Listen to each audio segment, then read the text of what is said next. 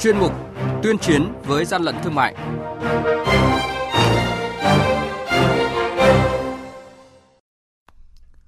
Thưa quý vị, thưa các bạn, mùa hè nóng nực, những cây kem mát lạnh là niềm yêu thích của rất nhiều người, chứ không chỉ riêng trẻ nhỏ. Ấy vậy mà thời gian qua, khoảng ba vạn que kem sử dụng nguyên liệu sữa hết hạn sử dụng đã được sản xuất và đang tìm đường ra thị trường. Thật khó lường hậu quả của loại kem bẩn này với sức khỏe người tiêu dùng. Đây là một trong số các vụ việc vi phạm an toàn thực phẩm được Quản lý thị trường Hà Nội phát hiện, ngăn chặn trong tháng cao điểm hành động về an toàn thực phẩm vừa qua. Phản ánh của phóng viên Đài Tiếng nói Việt Nam. Hàng nhái, hàng giả, hậu quả khôn lường.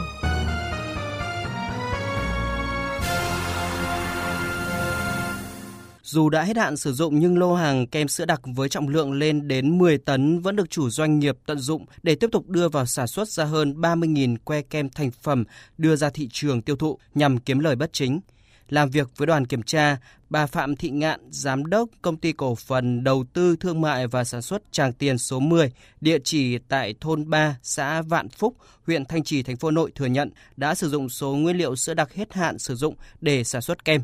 Đây chỉ là một trong những vụ việc điển hình về việc sử dụng thực phẩm hết hạn sử dụng để tiếp tục lưu thông ra thị trường bị cơ quan chức năng phát hiện trong tháng cao điểm hành động về an toàn thực phẩm vừa qua. Ông Nguyễn Hoài Anh, Phó đội trưởng đội Quản lý thị trường số bảy, Cục Quản lý thị trường thành phố Hà Nội cho biết. Việc sử dụng sữa những nguyên liệu để làm sản phẩm thực phẩm mà đã hết hạn sử dụng là cái việc là tuyệt đối không được phép.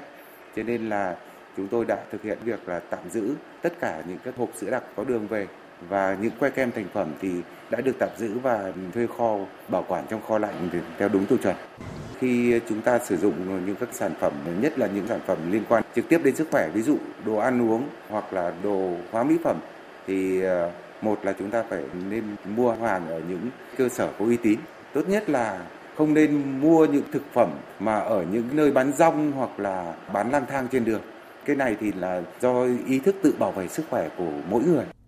Ngoài kem bẩn bị phát giác, một kho hàng đông lạnh tại khu công nghiệp Quang Minh, huyện Mê Linh của Công ty Cổ phần Sản xuất Thương mại Dịch vụ Nam Khải Phú, địa chỉ số tám mươi mốt đường Cách mạng tháng tám, phường Bến Thành, quận một, thành phố Hồ Chí Minh, chứa chục tấn thực phẩm hết hạn sử dụng cũng vừa bị lực lượng chức năng thành phố Hà Nội triệt phá. Ông Vũ Văn Trung, Phó Chủ tịch Hội Bảo vệ Người tiêu dùng Việt Nam nêu ý kiến. Sản xuất kinh doanh hoặc là cá nhân mà làm những sản phẩm về thực phẩm, tức là đồ ăn, thức uống cho người mà không đảm bảo quy định về vệ sinh an toàn thực phẩm và các quy định khác thì điều đó là không chấp nhận được.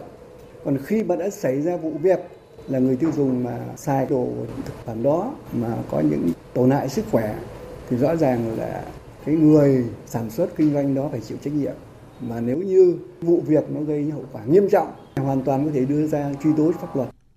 Kết quả đấu tranh trong tháng hành động vì an toàn thực phẩm năm hai không hai ba, lực lượng quản lý thị trường thành phố Hà Nội đã thực hiện kiểm tra xử lý một trăm bảy mươi lăm vụ việc, xử phạt hành chính hơn một tỷ bảy trăm triệu đồng và tiêu hủy tang vật trị giá gần một tỷ bốn trăm triệu đồng. Con số này lớn hơn nhiều so với cùng đợt xử lý vi phạm năm trước. Điều đó cho thấy tình hình buôn bán thực phẩm bẩn vẫn còn diễn biến phức tạp với nhiều thủ đoạn tinh vi. Dù các cơ sở vi phạm đều bị tịch thu toàn bộ tang vật và xử phạt vi phạm hành chính sau đó, nhưng qua đợt kiểm tra cao điểm lần này, một lần nữa cho thấy công tác giám sát xử lý vi phạm an toàn thực phẩm tại địa phương cấp xã, huyện vẫn chưa đạt yêu cầu. Ông Trần Việt Hùng, Phó Cục trưởng Cục Quản lý Thị trường thành phố Hà Nội, thành viên Ban Chỉ đạo ba tám chín Quốc gia cho biết. Hàng hóa người ta nhập về từ cuối năm hai không một chín, người ta không lưu thông được, cho nên hàng hóa nó bị tồn đọng. Hàng hóa tồn đọng thì hàng hết đát nó sẽ xảy ra. Các quận huyện đều có thành lập các cái đoàn kiểm tra về vấn đề vệ sinh an toàn thực phẩm trên cơ sở những kế hoạch hướng dẫn của thành phố.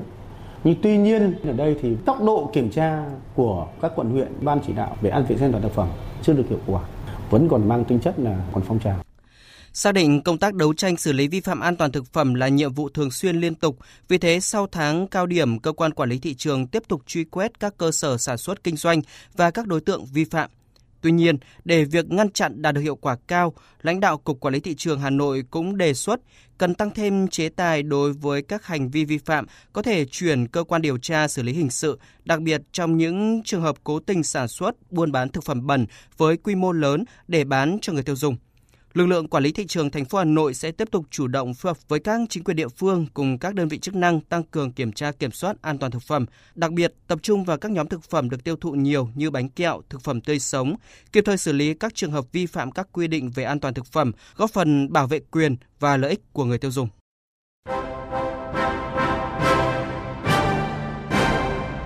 Chung tay chống hàng gian, hàng giả, bảo vệ người tiêu dùng.